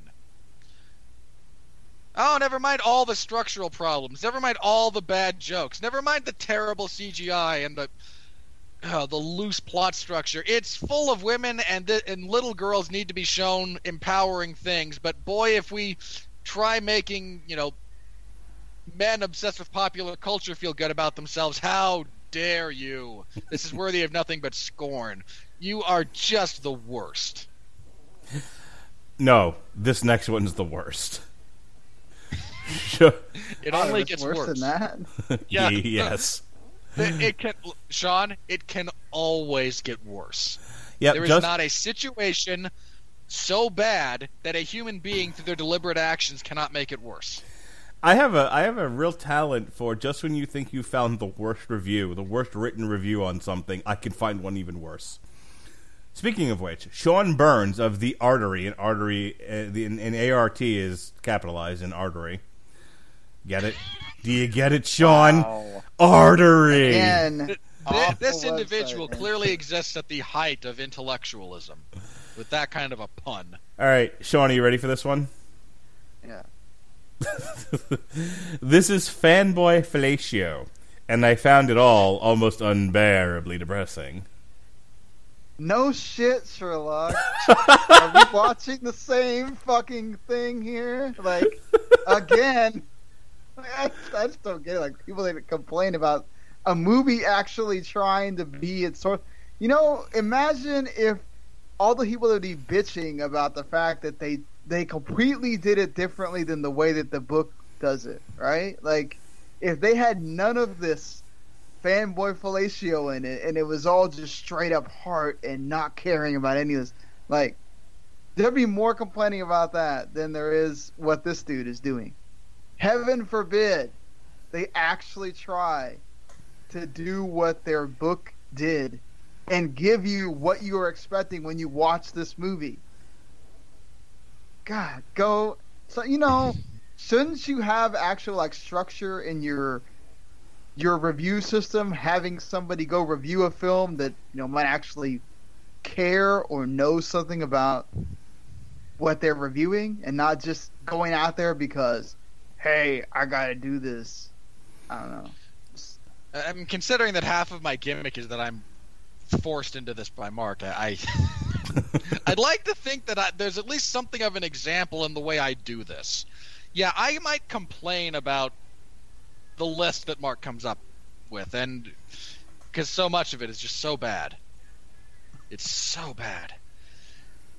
But when it comes to actually discussing the films themselves, I really, really try not to have the fact that I would never watch this of my own volition play that heavily into my thoughts on the film. If the film is terrible, then sure, I, I would never watch this voluntarily. Mark made me. Here's why I hated it. But there's been at least a few. And for that, That- exact same motif, check out our Ghostbusters review. Yes, I would like to think that again. My issues with Ghostbusters would were there regardless of you know my unwillingness to see it. If it had been because we've had a few instances where movies that Mark has like, no, we are reviewing this, and I'm like, oh, this is gonna suck, and I come out of it going, eh, it didn't suck. It's not great, but it didn't suck. So, do you ever get to make your own list, or No, no, Mark makes the list. nah? But he he has a he has a show, or he has the opportunity on a show to make me watch things out of revenge. Um, it's called and when Because You Made Me, and he has apparently has a list of things he not wants to subject me to. oh, giant list. It's like a page and a half on a legal pad. Yeah, quick. I don't know if It- Sean's it- ever heard this because Sean puts up our stuff. I don't know if he listens to all of us, but go tell Sean that the story of of, of how that list came to be. Um, yeah, there was this thing when Mark said, because you know, Mark makes me watch all these terrible things, and at one point he kind of put out there, you know, I'm, I'm willing to, you know, to anyone else, I'm willing to watch things that you know I haven't seen that. Uh, you know, in an effort to expand his cultural vocabulary, his experiences. So uh, I would like a list, and then you know have whoever suggested this particular film on, and we can talk about it. And I grabbed a like a legal pad that sits next to my computer, and immediately started coming up with like 40 films that are purely punitive on my part, that I have already seen and suffered through. That no, no, I will go through this again just to have Mark suffer because of all the pain and anguish that he has caused me over the years in on this show. It seems only fair. I know, right? What had happened uh, was well, the first part of that was I lost a bet to Gavin, uh, which eventually I'm going to win. But for the time being, I No, I. I I agreed that really not. I, I at the time they were like, no, Gambit's off the schedule for the foreseeable future, and at that point that was the bet. So okay, I, I deigned to have lost the Gambit bet, and I said, okay, well if I lose a bet, then you can pick a movie for me to watch and we'll review it. And that was kind of the impetus of because you know, because you made me. Um, and so when I threw that out there, I said, okay, well, we'll make this a thing, and uh, you know, when, when there's availability on the schedule, if there's something somebody wants me to see and review, and they really have a passion for reviewing it, uh, you know, we'll do that as part of that show. And then at which point, Robert, you know, sat sat window side, you know, with the moon shining brightly on his pad as he began to scribble the revenge movies he wanted me to see. Oh yeah, there's a again. There's a list. But no, damn you, Hollywood is is mine, mine alone. Damn it. Um, all right. And, and really, Mark was able to get escape from this by saying, you know, I really don't want to do more than you know two podcasts a week. yeah, I threw it all out there. Then I realized what I had done, and it's like, no, I don't work four days a week anymore. Um, What a cheap way to get out of that. I know, right? Tony Medley of the Tolucan Times. This failed the watch test miserably, as I didn't know if I would actually survive almost two and a half hours of watching all this nonsensical gobbledygook. But it will probably gross a billion dollars. Well, you're wrong on two counts, sir. Yeah, like this, uh, again, like I I hate the watch test in the sense that it is deeply subjective. It, like it's not a test. It is not. there- There's no empirical data behind this. There is. I couldn't. I could barely stand to watch this. I nearly walked out of Ghostbusters. I nearly walked out of. Oh, what was the other one? There The was one other movie that. The last What? night. Yeah. There have been a couple of movies that Mark has made me watch that I have to physically stop myself from getting up and walking out of a theater because they're just so bad. I think I almost with that King Arthur movie with uh, the recent one. Uh, which is kind of a shame because they're such good about the movie, but it, it is such a it's such a troubled production. It could it never really overcame anything associated with that. But again, like the, the watch test is just you. Like it's not a, again, it's not a test. They're, they're- we're not dealing with empirical data here, so All right, last one. Are we ready, folks? Actually, there's there's two. I'm going to read these back to back just to, to get them done. But these are the last two we're going to do for the night. Anthony Lane, top critic of the New Yorker. I saw the film in IMAX, and a week later, I'm still waiting for the safe return of my optic nerves. But it was the meager emotional charge that shocked me the most. And James Verniere of Boston Herald says, Back to the Future indeed. Fanboy pandering, CGI driven, rehash of pop culture faves. That DeLorean was a lemon, folks. Yuck, yuck, yuck, yuck, yuck. I mean, a like all DeLoreans were lemons. They were just terribly put together cars. Like, can we just start with that? It's not wrong. I mean, they're just not they're just not well designed automobiles. Okay, first of all, Mister New Yorker, you should return your paycheck. Like, why why do like, why do you people pay this man? It, I have to imagine this is a, this is like the office space argument for keeping someone on payroll. He was supposed to have been fired like in 1942, but the paperwork got lost in HR. And now he's been collecting a paycheck for the past 40 years. No, th- this is clearly not someone who's all that good at their job. Yeah, I, I don't know what that tells me other than like, oh, The New I'm Yorker that boring is a person. Uh, the New Yorker is toilet paper, and, and has been for like 20 years. Are you sure it's not the shit on the toilet paper? Maybe. Eh, no, because that because that at one point had nutritional value. Ha ha. That's at least the remnants of something that was useful. we hate you, New Yorker. We hate you. All right. Really, if it didn't suck, I wouldn't hate it, but it kind of sucks. All right, go ahead, Sean. Thank you for ha- for for joining us, Sean, in our uh, ten minutes of hate here. uh, anytime you feel the uh, feel the urge, you're more than welcome to join us back. Go ahead. Why don't you tell the people where they can find your stuff and what you do? Uh, well, I predominantly host podcasts, produce podcasts on uh, W2M Network. Uh, I do at least three a week, and four when football is in season, which is about to be in season again because the draft is coming soon. Uh, so I do a wrestling one. If you like professional wrestling, go find it. Wrestling to the Max. I have a video games one. Video games to the Max. We do the news, games we're reviewing, all that kind of stuff, and a soccer to the max that we do twice a week, talking about things going on in American soccer, because there's millions of European soccer ones, and I don't live in Europe, so it would be stupid for me to do something on that from this side of the pond. And yeah, go visit W2MNet.com as well, where we post uh, these guys' wonderful work as well as everybody else's, and we have game reviews and things like that. So, thank you for having me on. Oh, absolutely. Anytime. Speaking of wrestling to the max, uh, March is over, and so is our week to week coverage of the movies on Damn You Hollywood. We've only got one for the month of April, and that'll be Rampage, which will be uh, airing late uh, April 17th. Uh, in the meantime, a week from tonight, It'll be a TV party tonight for WrestleMania weekend. The Radulich Broadcasting Network will deign to dip its toe into the worldwide wacky world of professional wrestling. We'll talk about the Hall of Fame. We'll talk about NXT, New Orleans. We- It's a weak class this year, the Hall of Fame. Aw, but Hillbilly Jim. And we'll talk about WrestleMania 34, the christening of Roman Reigns, take two. This time Again. we really mean it. Oh Take- Lord, Take eight. Let's be very clear about this. This Yeah, is not take let's- two. take This is, twenty.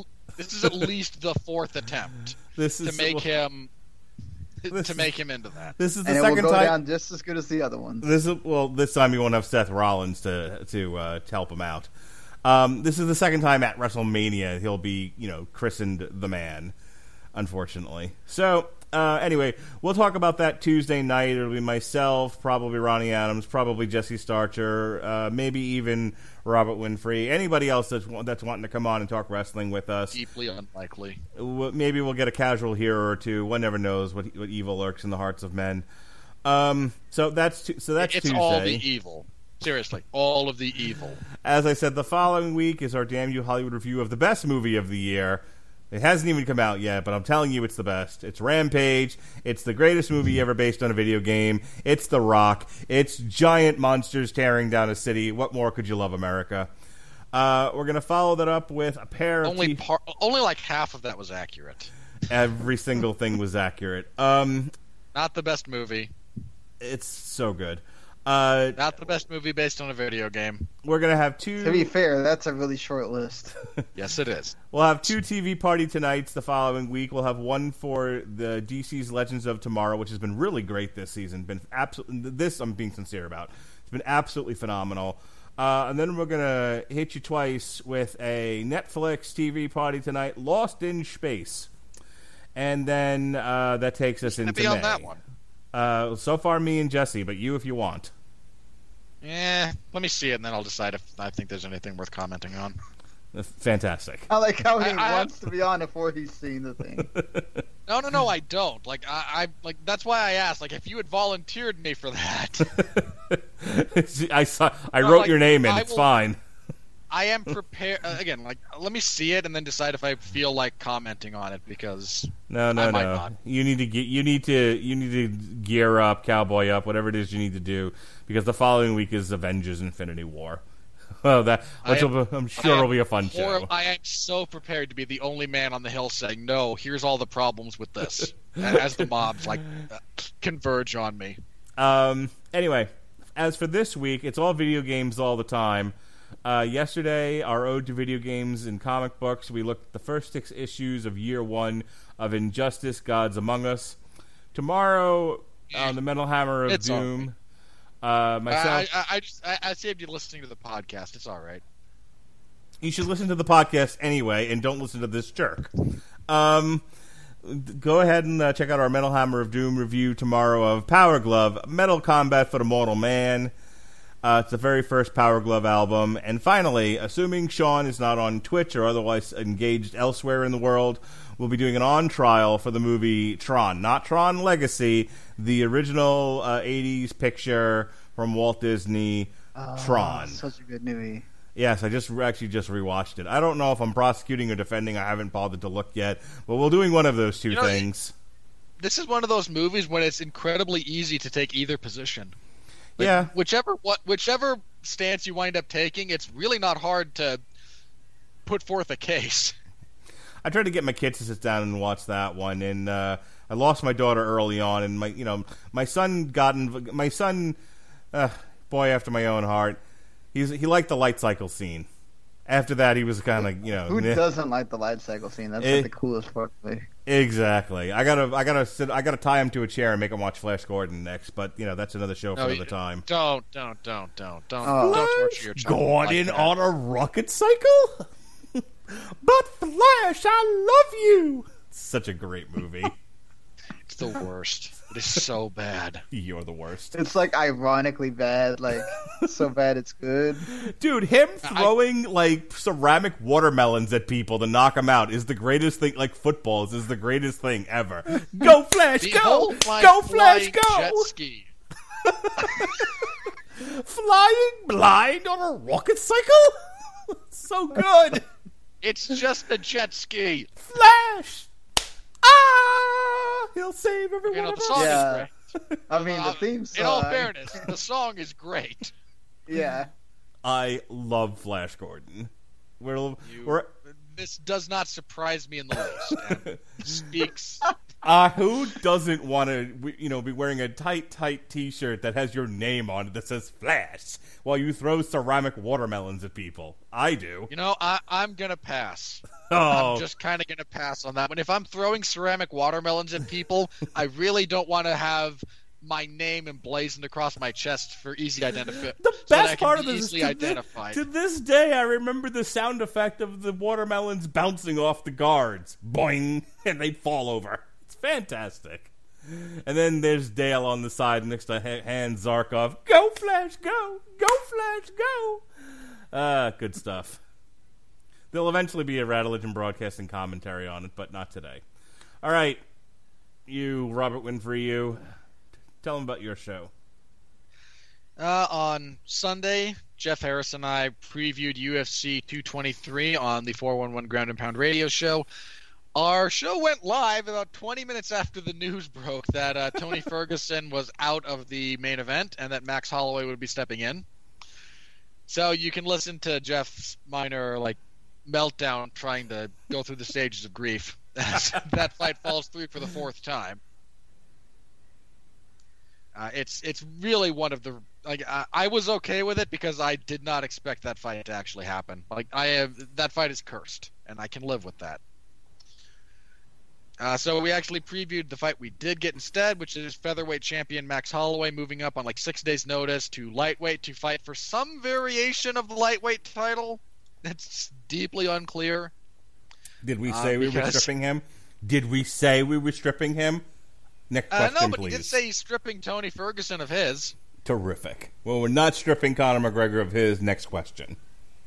Uh, they like they will as soon as the first punch is thrown in the cage. Like, and Next. I think uh, uh, no, and like uh, Khabib actually had the right perspective on this. I think somebody, I think it was Ariel Helwani, asked him, you know, th- this is kind of crazy. You know, why have they not stripped Conor? And his response was because there has to be a champion. You know, if they strip Conor and then, you know, Max gets hurt or Max misses weight and then wins, then there is literally no lightweight champion. Yeah, those belts are almost as as worth as um, those belts have almost as much worth as a WWE title at this point. How In terms of perception, yes. In terms of actual value to the fighter, not even cl- like somebody did a statistical analysis of fighter pay, and if you are a champion, be that interim or otherwise, you make on average 120 percent more than you did before you were said champion. Okay, well, the first one's the one I was talking about. Uh, yeah, perceptionally, like the UFC has allowed that division to become a mess because they won't just strip Conor McGregor despite him not fighting in MMA in 500 days, more than that at this point. Oh, thank God they don't have that WWE 30 day rule. waka waka. Well, you know what the UFC needs? Jack Tunney. He'll fix it all. All right. Could you imagine? Look, man, when Dana retires in the next five years because he's just done with all this, like uh, you could do worse than Jack Tunney. All right, take us home, sir. Take us home.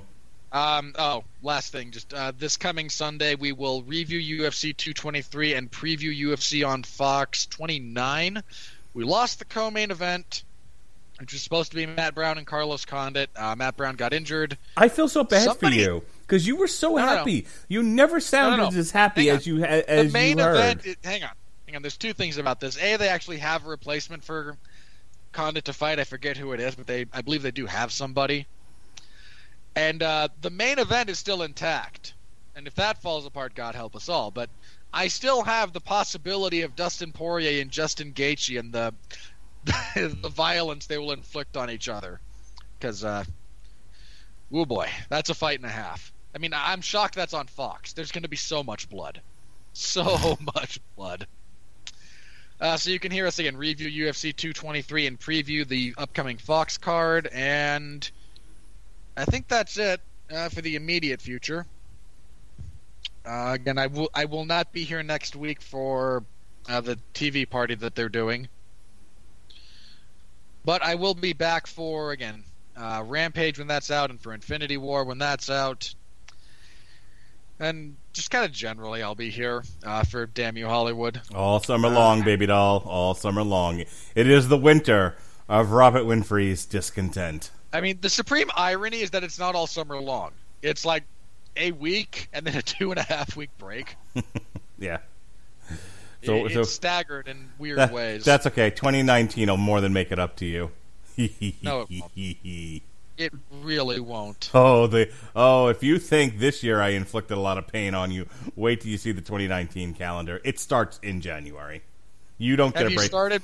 Have you already penciled in Gambit every other week until it actually gets released? yeah, Gambit's on standby. Yes, but um, yeah. Never You- normally, made. normally you get a break in January, but I've got a movie pass, and they've got movies we got to see, so you don't get a break. Just for the just for the sake of my own like quasi.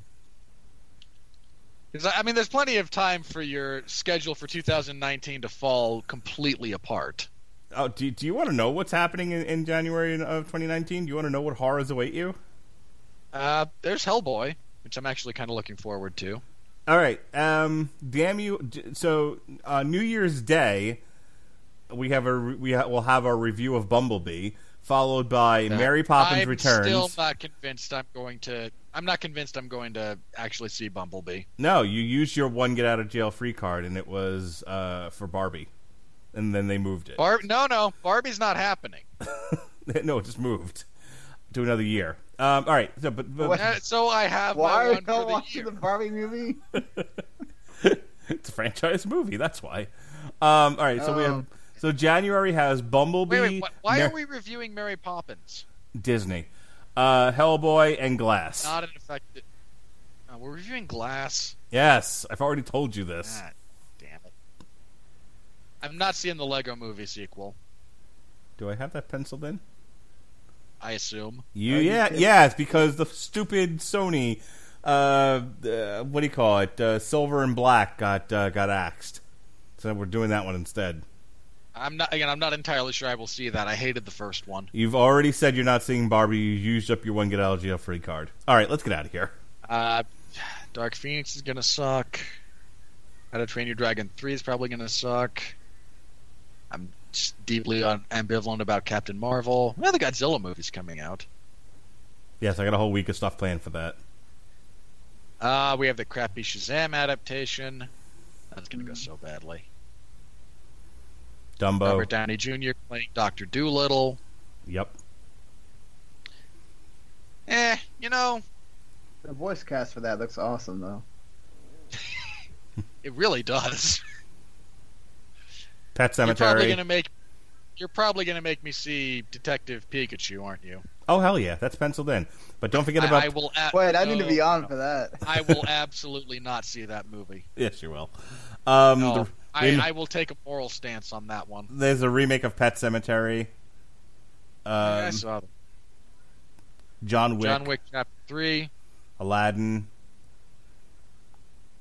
Uh, Well, that might be interesting. the Six Billion Dollar Man, Charlie's Angels, No. because no, Char- no, no, don't, don't, don't put the six billion dollar man on there. Just don't. it's on there. Um, Charlie's No, Angels, because. Secret Life of Pets seems to have gone away after the whole scandal thing. Son of Shaft, Toy Story, Cowboy Ninja Viking. no, no, no. no Son of Shaft. Yes, Son of Shaft, absolutely Son of Shaft. No. Uh, Spider-Man Two, okay, Top Gun Two. executives. June has five movies. Put something on the 14th. Anything. This is what is, you, you've been reduced to begging. That's what's happened here. No, no, no. I have a whole. This is not. This is not me begging for my own sanity. This is like seriously. The only thing scheduled to be released is an ass movie. I have a whole week of Anything Sean beat Garmer. that. I have a whole week of podcasts planned for you to share on the Wrestling to the Max network. We've got uh, source material dedicated to a Shaft comic, a damn you Hollywood review of Son of Shaft, and an on trial of the Samuel Jackson Shaft movie. Isn't that exciting? I like that Samuel Jackson Shaft movie. There we go. I, uh, I was also like much younger at the time. So So let's end this podcast before Robert Winfree walks into traffic. I know we get it chapter two next year. This is- and maybe I'll see that one. Maybe there won't be a hurricane. No, no, you you will conjure another hurricane. I will. I didn't conjure the last one. God damn it! Wait, is Jason Momoa seriously set to star in a Crow reboot? Yep, that's on the calendar. Uh, well, that has got ruined. Who thinks this is a good idea? There's the kitchen. That's on the calendar. Everest. That's a rock movie. That's on the calendar. Um, yeah, The Crow. I put that on the calendar. Uh, Wonder Woman, Bond, Sonic the Hedgehog, uh, Star Wars, and uh, Star, say Frozen two, and Star- I will just Oh. be sad. Star Wars, He Man, and Wicked are all on the calendar. Oh god, that Sonic movie is gonna be ass. There's just no, there's very little good next year. Oh, I can't wait. I might quit. no, you can't quit. Why not? You enjoy this too much. All right, end the goddamn Not show that already.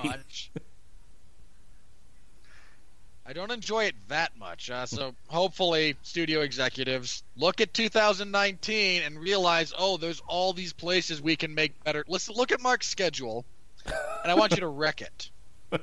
like Ralph. I, I just want his effort to be rendered null and void. Which you have For a ton of time to do of so, that. by the way. All right. Uh, on that note, me wishing for the demise of Mark's efforts. Uh, that's going to wrap us up for this evening. Thank you, everyone, for listening. Hope you enjoy the movies, and until next time, please continue to be well, be safe, and behave.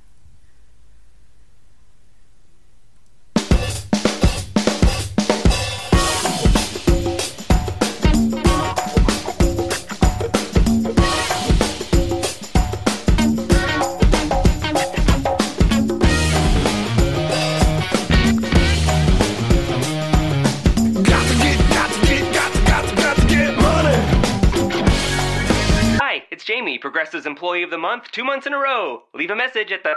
Hi, Jamie. It's me, Jamie. I just had a new idea for our song about the Name Your Price tool. So when it's like, tell us what you want to pay, hey, hey, hey, and the trombone goes, blah, blah, blah, and you say, we'll help you find coverage options to fit your budget. Then we just all do finger snaps while a choir goes, statements coming at ya, statements coming at ya. Yes? No? Maybe? Anyway, see your practice tonight. I got new lyrics for the rap break. Progressive Casualty Insurance Company and affiliates. Price and coverage match limited by state law.